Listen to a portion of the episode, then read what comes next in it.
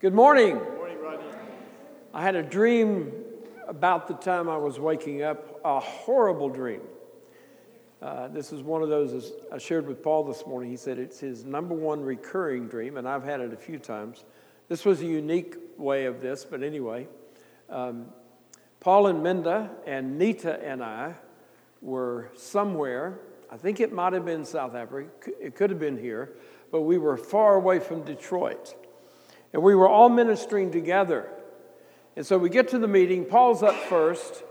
You know, Paul has this way of just puffing you up and just making you feel great and, you know, telling people that you're the best thing since sliced bread. And um, so, right in the middle of that, I have a horrible, horrible realization. I always prepare my messages on the computer and I email them to myself on my tablet. And it dawned on me I don't have my tablet, I don't have my Bible, I don't have my computer. It's back somewhere we're staying, and it's a long way back. And so, I mean, I was just horrified. And so that's the way I woke up this morning. So, anyway, just want you to know everything's in order. but it is good to be here. And this is a great season. And uh, I love everything about Christmas. I mean, I, you know, I, I have a true confession. I don't like decorating the tree. And my wife is a great decorator, and so she decorated our tree all by herself. It's not the first time she's done it. So we were watching a, a, a Hallmark movie. True confession, I actually will watch with my wife sometimes. So we were watching a Hallmark movie the other night, and it was a tall tree. And this guy was helping his girlfriend. So I turned to Nita and I said, You know, if we had a tree that big, I would have helped you. But anyway. I do love everything about Christmas, but sometimes what happens is, you know, we don't really catch the true meaning of what Christmas is really about. But I'm not one of these anti Santa Claus people. I'm not one of these anti the way Christmas has become commercialized. I enjoy the beauty and all of that, so I'm not a uh, one to rain on your parade this morning. But the message I have today, I call it, you can put the first slide up. I have a few slides, I don't have that many. Um, the good, no- good noise, good news of great joy to all people. Good news, uh, some translations say tidings. The word tidings just simply means news. Good news of great joy to all people. And then the next slide, we can leave it at that. The meaning of Christmas is empty when Jesus is left as a baby. And so we have to understand that. I want to give you a little bit of a background about the, the scene there in Bethlehem where Jesus was born. Uh, Jesus was, uh, his parents were from Nazareth. And they traveled about 70 miles from Nazareth to Bethlehem. The reason they had to go was because Caesar Augustus who was the ruler of the Roman Empire, and Israel was a part of the Roman Empire, Caesar Augustus had put out an edict that there needs to be a new census. And the purpose of that was for taxation, to make sure that we can get all the money out of these people. And so they had to go because Joseph, who was uh, Mary's husband, um, was of the house and lineage of David coming out of Bethlehem. So they had to return to Bethlehem. Now, here, Mary is fully pregnant, traveling 70 miles. Some people say by donkey, most people say they didn't have a donkey. So it's walking 70 miles. Uh, if you want to, if you, if you think the will of God is always easy, just take a look at Joseph and Mary. So they go 70 miles and then jump ahead a bit when Jesus is two years old. Uh, Herod was crazy. Uh, he wanted, he heard that there had been the king of the Jews born, and he didn't want any rival king in his kingdom. So he ordered that all children two years old and younger be slaughtered. And so God told Mary and Joseph to go to Egypt. Well, that's another 60 miles, so we're at 130 now. And then uh, after the time came that uh, Herod had died, God told them to go back to Nazareth. So they went to Nazareth. That's 130 miles. And so this is all in order to do the will of God. And I think that's such a beautiful picture of what God is doing. God goes to great lengths to use people to do his will because the reality of it is this if we don't have Jesus as a virgin, if he's not born of a virgin, then there is no reality to Christianity. Because in order for God's sacrifice for our sins uh, to be a pure sacrifice, it had to be someone without a sin nature. And so God, by the Holy Spirit, put Jesus in the womb of Mary and no sin nature contamination, and he was born in Bethlehem. And so we can't leave Jesus as a baby. Uh, and, and so I don't want to take the whole time talking about this, but the book of Luke, chapter 1, starts with his birth. Then it goes to him being circumcised. Then he's offered in the temple. And then uh, it ends with Jesus being 12 years old. And then the door on the history of Jesus slams shut for 18 years. And the next thing we know about Jesus, he's being baptized in the Jordan River, and the Holy Spirit comes upon him, and then things begin to happen. The miracles and all of that began to happen because he did no miracles by his own power, he did it by the power of the Holy Spirit. And so get rid of the idea that Jesus was lying there in a manger as a little baby with his arms folded, thinking, I can't wait till I'm 30 and I can do some miracles. Jesus was a real human, he did not have a sin nature. And so that's the backdrop of what we're going to be talking about. Probably you're going to hit some things about that. Jesus lived a perfect life by the power of the Holy Spirit. He was born sinless and he lived sinlessly. So Jesus didn't stay a baby, and that's good news. Yeah. Now let's go to Matthew chapter 2, verse 6. You, Bethlehem, in the land of Judah, are not the least among the princes of Judah, for out of you will come a governor that will rule or shepherd my people Israel. This is a prophecy from the Old Testament, and it's about Jesus. Now, the word governor, just keep that slide up there. The word governor means this in the Greek it means to lead, to go before, to be a leader, to rule or command, to have authority over, a prince of regal power, a governor, a chief. So, Jesus, that little baby, is going to grow and he's going to become those things because of the faithfulness of him doing what God gave him to do in the power of the Holy Spirit. The baby in the manger grew up to become the governor or the Lord and the king. Now, what is a manger? That's a, that's a word that kind of beautifies what it was. It was a feed trough. It was a feed trough where cows and maybe pigs drank water and ate food. So Jesus was born. Jesus came into the most humble circumstances.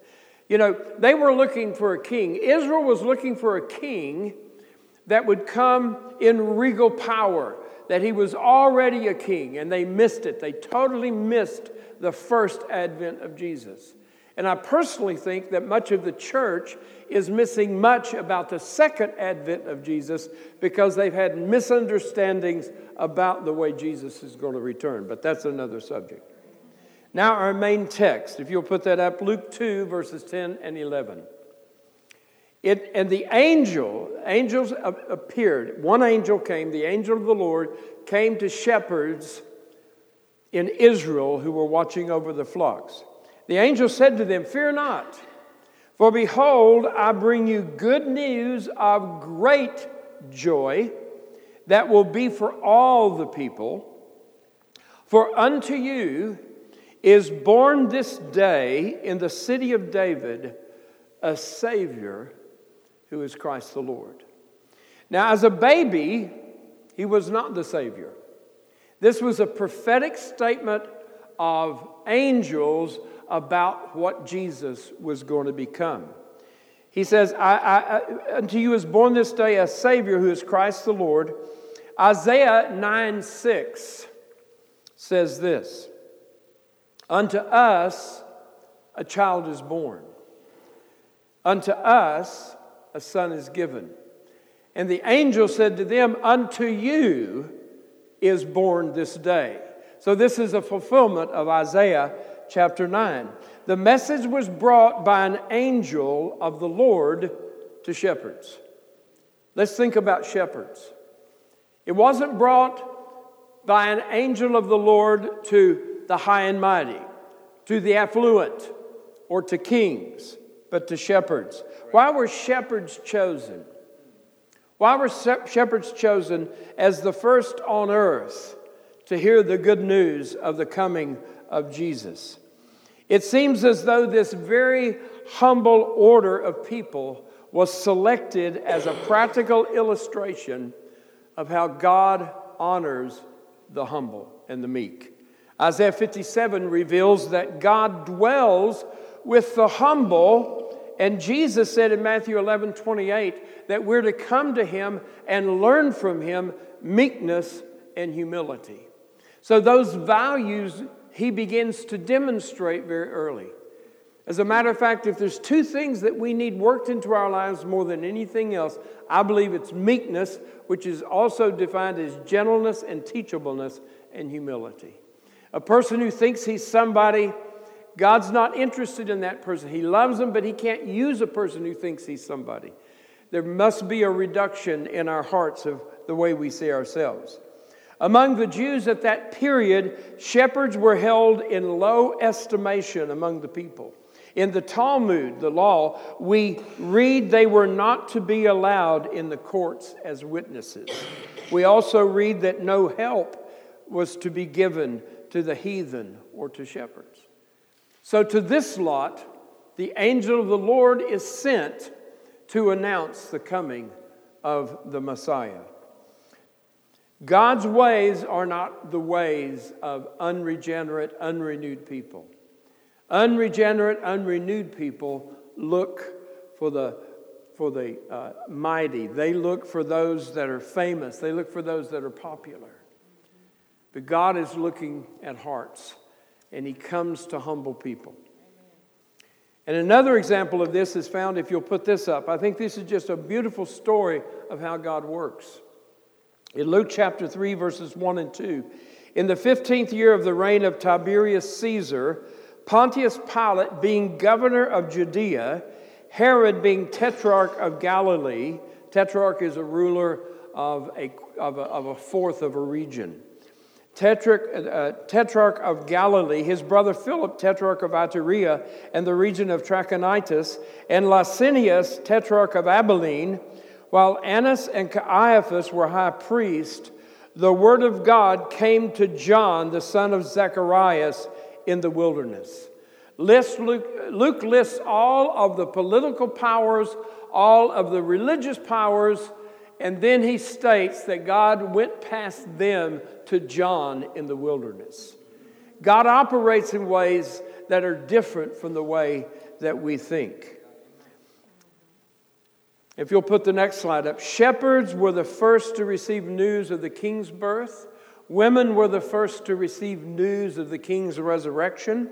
Shepherds and women were viewed as unimportant nobodies, and God sent news of his kingdom to people that the culture perceived as unimportant. And, and that's the way God operates. Now, let's go back to our key text Luke 2 10 and 11. The angel said to them, Do not fear. For behold, I bring you good news of great joy that will be for all the people. For unto you is born this day in the city of David a Savior who is Christ the Lord. He said this that there is great joy. There's, I want to give you great news of great joy because. The word for can also be translated because. Because unto you is born this day in the city of David a Savior who is Christ the Lord. In other words, knowing Jesus as Savior, as the Christ, and as our Lord, and to live according to that is a doorway into living in joy. He's giving that as the reason for saying joy. So it's good news, great joy, and it's to all people. God is no respecter of persons. The word good news is, is a word that simply means to announce good news. It's actually the word that also the word evangelist comes from in the Greek. The good news is the gospel. what is the gospel? What is the good news? Simply put, the gospel or the good news is that all humans were born with a condition called sin, utterly lost, cannot help ourselves, cannot incre- improve our condition. But God, in His rich mercy, He came and He paid the price for us who could not help ourselves and to bring us into His kingdom as His sons. So that's what the good news is. That's what the gospel is. The, God news, the, the gospel is that God paid the price for us and brought us into His kingdom to live out His purposes. It says great joy. So, good news and great joy. The word great joy in the Greek means exceedingly great delight, gladness, or joy. So, hear that. For unto you, that, for unto you is born this day in the city of David a Savior who is Christ the Lord. And so, to live with Jesus in that context produces great joy as the angel said.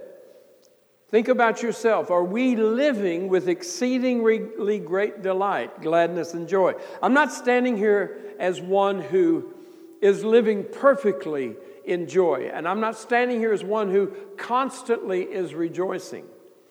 Uh, I'm not perfect yet, I've not arrived. But there's things in our lives that hinder or short circuit joy and rejoicing, grumbling and complaining, uh, we have a choice with every situation.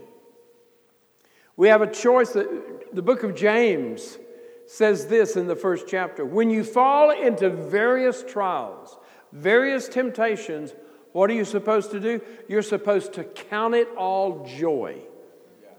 In other words, what that does is it puts us in a place to where the circumstances don't always change, but what changes is our heart and our perspective about life.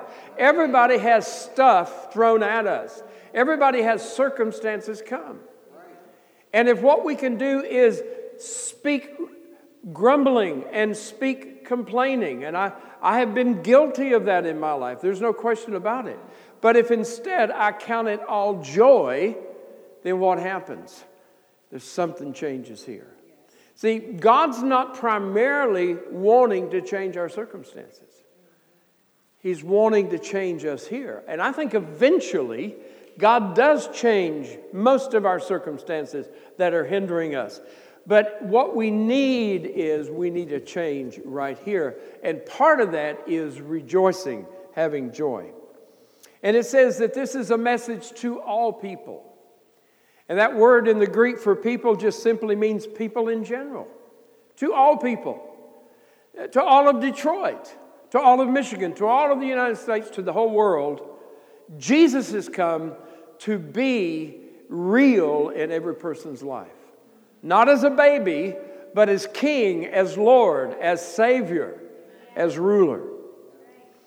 And then if you'll put up Matthew chapter 4, 13 and 16. See, God, God does things differently than we do. God did not send Jesus into the region of Israel, like Jerusalem in the, in the area of Judea. That was the best part. God sends him to Galilee in the city of Nazareth. It was said of Jesus, Can anything good come out of Nazareth? But God sent him to Galilee, and that's where he spent the most of his life. And, and it's fulfilled a prophecy in Matthew 4 13 through 16. Leaving Nazareth, he came and lived in Capernaum. So he moved from Nazareth, and he, his home now was in Capernaum by the Sea of Galilee. In the regions of Zebulun and Naphtali, that it might be fulfilled which was spoken by Isaiah the prophet, saying, The land of Zebulun and the land of Naphtali, by the way of the sea, beyond the Jordan, Galilee of the Gentiles. The people who sat in darkness have seen a great light. And upon those who sat in the region and shadow of death, light has dawned. Now, let me tell you, every person here, that is applicable to you. I was sitting in great darkness. I was sitting in the shadow of death, in the region of the shadow of death. Everybody's born in darkness. There's, there's sin in our lives. And Jesus comes to us. But this was a specific prophecy of Jesus going to the people, the people that sat in darkness in the region of Galilee. Now, great joy to all people, because unto us is born a Savior who is Christ the Lord. I can't emphasize that enough. To see Jesus for who he really is. He is Christ, God's Messiah. The one, that's what the word Christ means, the anointed one, Messiah in the Hebrew. He was the one that all of Israel had been looking for, and yet they did not see him. The scriptures say he came to his own, and his own did not receive him. Receive him. But as many as receive him, to them he gave the authority to become sons of God and daughters too. But something very interesting the New Testament doesn't talk about daughters of God except in referring back to the Old Testament. So, as in the kingdom of God, in the new covenant, everybody is a son, and all of us are a bride. So, that puts away the gender conflict very quickly. I'm a bride, you're a son. Sorry, that's the way it is.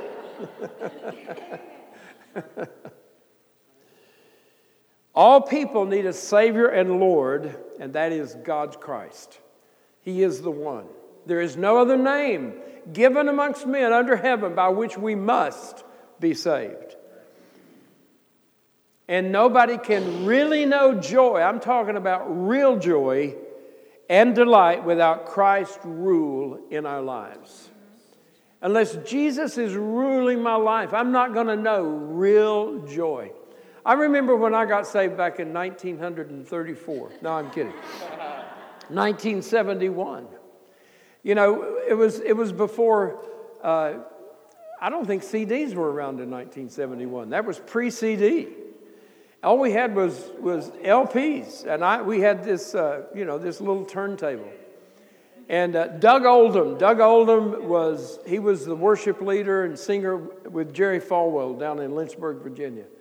And he had some amazing songs about the love of Jesus and about joy. And there was one song that he sang, and I would just, I didn't even understand worship. All I knew was I was so thrilled to be saved. And I would just put that on and I would walk around the house singing and crying, just rejoicing that Jesus had done this amazing thing in my life. Joy. What is joy? Well, joy is not happiness. Now, if you look it up in a dictionary, it'll tell you that it is, but it's not. Because joy is something totally different. Happiness is okay. I, I, don't, I'm not against being happy, but joy is deeper. Happiness is based on happenings, they're based on happiness. And when we're unhappy, it is due to things that have happened that are not pleasant, and we just wish they would unhappen, and so we are unhappy. So, happiness is based on the change of circumstances. When the lions win, we're happy. Someday we will be happy again. yeah. When Michigan beats Ohio State, we're happy. Maybe someday. Joy is not based on externals. It's not based on externals. It's from God. One of the most amazing verses in the Old Testament, Nehemiah 8:10, the joy of the Lord is our strength. The joy of the Lord is our strength. So our strength is not our joy, but it's the Lord's joy. The, the, the joy of the Lord is my strength, and He always has joy, so joy is always available. He's always available. So the joy of the Lord is our strength. So we just need to tap into the joy that the Lord has. Joy is a piece of the fruit of the Spirit. It is a piece of the fruit of the Spirit. You know, Jesus said something about love. He said, Love is the fulfillment of the law. In other words, we don't have to paste the Ten Commandments on the wall and try to live by it. As a matter of fact, when you know what happened when God gave the Ten Commandments, you know what God knew? He knew nobody could keep it because it was a yardstick. It was a measurement. This shows you. In other words, He just said, "Look, this shows you where you fail." And so the law, Jesus said, now love is the fulfillment of the law. He told his disciples, He said, I give you a new commandment love one another as I have loved you. Because love is the fulfillment of the law. In other words, if I walk in love, I keep every one of the Ten Commandments. Well, he does something else with love. He calls it the fruit of the Spirit. Listen to this. You can see it on the wall. Galatians 5 19 through 23, obviously, I didn't put all of that, but it talks in terms like this the works, plural, of the flesh are plural. And it lists those, and there's plenty of them, and I don't believe that's a complete list. It's just saying stuff like this. It actually ends by, with the list of the works of the flesh. It says, and, and thus like. So stuff like this is the works of the flesh. But then he says, the fruit of the Spirit is. So works are and fruit is, and then he lists them. And I believe the fruit of the Spirit is singular and it is love. The next slide. Think of love as an orange with eight slices. Love is joyful, peaceful, patient, or enduring. It's good, it's kind, it's faithful, it's meek, or gentle, or teachable and self control. In 1 Corinthians 13, 4 through 8 describes love, and in doing so uses all pieces of the orange. It says love is patient, love is kind. And then you re- read the rest of those, and all of those can be fit into one of those eight slices of that orange. So the fruit of the Spirit is love, and one of those slices is joy. It's a fruit of what God does, it's a piece of the fruit of the Spirit. Romans 5 says the love of God has been, the translations say shed abroad, but the Greek says the love of God has been distributed largely into our hearts by the Holy Spirit who's been given to us. The fruit of God's been put there by the Holy Spirit. The Holy Spirit lives on the inside of us, and the fruit is on the inside of us. And it's been distributed largely. So I don't need to say, oh God, make me more loving. Oh God, give me more love for that jerk that just did that. I just need to get in tune to what's on the inside. From the time we receive the Holy Spirit, we have joy within us. You not have, only have joy living your house as a daughter, you got joy in your heart. I've got the joy, joy, joy, joy down in my heart. We all know that song, okay? But it's true. But joy needs to be accessed, it needs to be activated. We don't need to pray, God, give me more joy. We don't need to pray, God, give me more patience. We need to access the fruit. We need to access the fruit. Often, to experience and be aware of joy, we need to rejoice. The words are very similar in the Greek. We need to rejoice. We need to rejoice. Philippians 4 4 Rejoice in the Lord always. And again, I will say it rejoice. Now, isn't it amazing? Can you think of any time that is not included in always? Always is always. Now, I'm giving you a picture, I'm giving you something. This is tied to the birth of Jesus, but not just to the birth, but to Jesus as Lord and Savior, yes. as the ruler of my heart. And that He's brought us to a place where this is accessible. I'm going to take a little short rabbit trail, very short. I've got my eye on the clock. If, if, you, if you go to school and you learn engineering, is there a textbook? And is there practical working it out? Okay? That makes sense? That's true for any profession, any of, any of that. Well, when you become a Christian, there's the textbook. This is the textbook. And there's a practically working it out, living it out. And not only that, but God has given us His Spirit to enable us to live. But it takes learning to yield and to be dependent.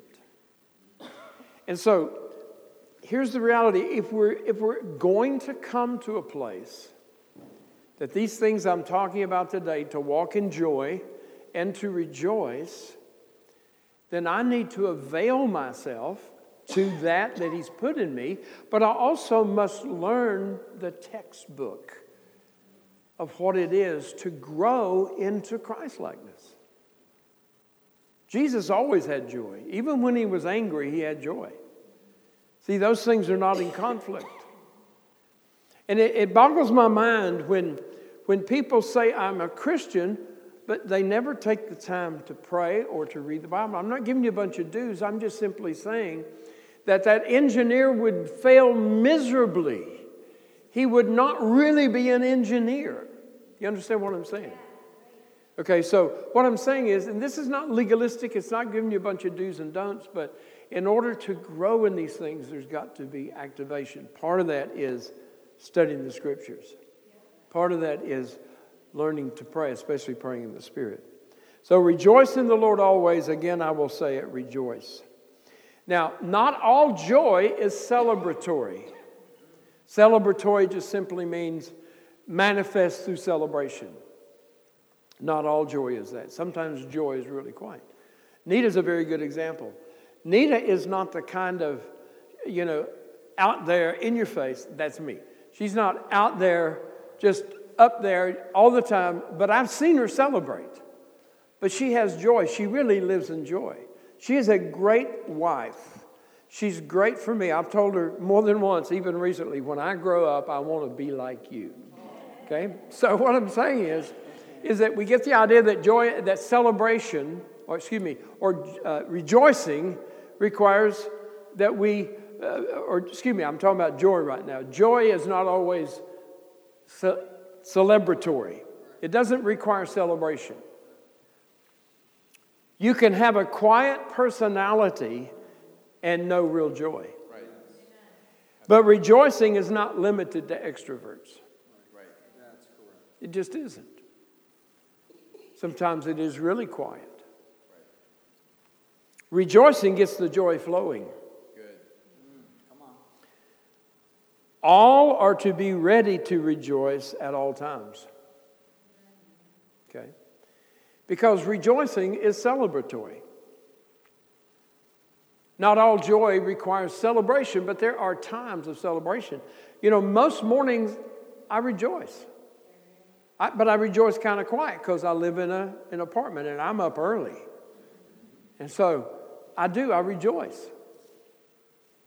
It, celebration doesn't even have to be loud. Now, I'm loud by nature, okay? Sorry. but all are to be ready to rejoice at all times, even in extremely tough times. How tough? Let's see what Jesus said in the Beatitudes in Matthew 5 10 through 12. Blessed are those who are persecuted for righteousness' sake, for theirs is the kingdom of heaven. Blessed are you when others revile you and persecute you and utter all, utter all kinds of evil against you falsely on my account. Sue them. Don't let them get away with it. No, it doesn't say that, does it? We are a sue crazy culture. I mean, totally, totally, totally, totally. Let the world be that way, but that's not us. What does he say when people revile you and persecute you and utter all, all kinds of evil against you falsely on my account? It doesn't mean if people are addressing issues where you're guilty, this is because of your life with Jesus, on account of Jesus. Rejoice and be exceedingly glad, for your reward is great in heaven And they persecuted the prophets who were before you, just like that. So you're in a fraternity of people that were sometimes even killed and stoned, or stoned and killed. And then Proverbs 15 15. He who is of a merry heart has a continual feast. Are you hungry? Just have a merry heart. Amen. Has a continual feast. And then Proverbs 17 22. A merry heart does good like a medicine, but a broken spirit dries the bones. I think that's significant because, you know, in the bones, the lifeblood is being made. If you ever have to have blood taken away from you, if you have to, you know, give blood or you're in the hospital and they take out, you know, so much amount of blood, how does that build up? Because the bones, the marrow of the bones, regenerate blood. So a broken spirit dries the bones, but a merry heart does good like a medicine. There's even healing that comes from living in joy. And then Isaiah 12, 2 through 6. I just love this one verse in here, but I'm going to read these five verses. Behold, God is my salvation. Do you know that? God is my salvation. I know that God is my salvation. I have no salvation anywhere else. I will trust and I will not be afraid, for the Lord God is my strength, and He is my song, and He has become my salvation. With joy, you will draw water out of the wells of salvation. With joy, you will draw water out of the wells of salvation. And you will say in that day, Give thanks to the Lord. Joy expresses. This is one of the ways that we draw water out of the wells of salvation. You will say in that day, Give thanks to the Lord, call upon his name, make known his deeds among the people. That is declaring to those that don't know him his goodness and what he's done. Proclaim that his name is exalted. Sing praises to the Lord, for he has done gloriously. Singing praises to God activates the joy. With joy, you draw waters, and that's an expression when you sing praises that's an expression of your joy, and that draws the water out of the wells of salvation. Shout and sing for joy, O inhabitant of Zion, for great in your midst is the Holy One of Israel. To shout. Part of, you know, if you've ever been taught on praise and worship from the Old Testament, one of the Old Testament words for praise means to shout and to spin about. So if, if you've had the idea, if you've been raised in a, in, in some type of a setting where Christianity is supposed to be quiet and subdued when we gather together. That's not what the Bible teaches. You know, when, when you're at a, a sporting event or anything that really gets you going, when something happens that's great, if you won the lottery, what would you do? I would shout, hallelujah. Yeah. I'm not encouraging you to buy lottery tickets. I'm just simply saying if that happened, you know, if somebody happened to give you a lottery ticket and it was the right one, you would shout. Okay? okay. and then salvation. What does salvation mean? That verse talked about salvation. We will draw, with joy, we draw water out of the wells of salvation. Let's look at those wells. The well of deliverance. This is what the word salvation in, in, the, in the Hebrew, is Yeshua, Yeshua, Yeshua, which is very similar to Yeshua, which is the name of Jesus. This is Yeshua. And the Greek is soteria. There is a well called deliverance. You can see your own deliverance by just using joy to draw from the well. Aid, victory, prosperity, healing and health, help and welfare. With joy shall you draw waters out of the well of salvation, out of the wells of salvation. Next slide. With joy you will draw water from the wells of salvation. And it goes on to say, You will say in that day, Give thanks to the Lord, call upon his name, make known his deeds among the people. This is how joy is activated when you start expressing God gave us a mouth for a reason. When we start expressing, proclaim that His name is exalted, sing praises to the Lord, shout and sing for joy. Why? For great in your midst is the Holy One of Israel. He's not far. God is not a God that is far. He's a very present help all the time, even in the time of trouble. So, wells of salvation are plural. There are as many as our days, and they are located everywhere we go because God is with us everywhere. And this great salvation, this great salvation, Psalm 16 11, you will show me the path of life. In your presence is fullness of joy. At your right hand are pleasures forevermore. Now, that's also prophetic.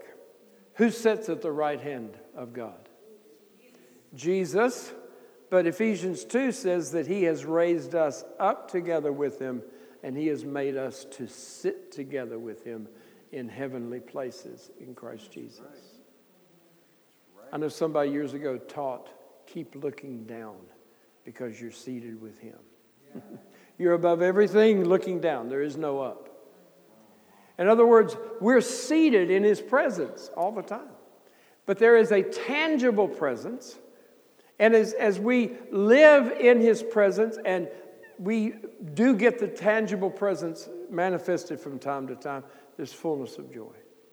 At His right hand, there's pleasures forevermore. Now, let's have some activation. Once again, we're not, we're not talking, we're not just celebrating a baby, thank God. That's very important in the whole plan of God. But that baby grew up to do a phenomenal thing. Hebrews says that he delivered everybody from the fear of death, those who were all their lifetime bound by it. Hebrews 2 14 and 15. That Christ delivered us all from the fear of death, being bound by it.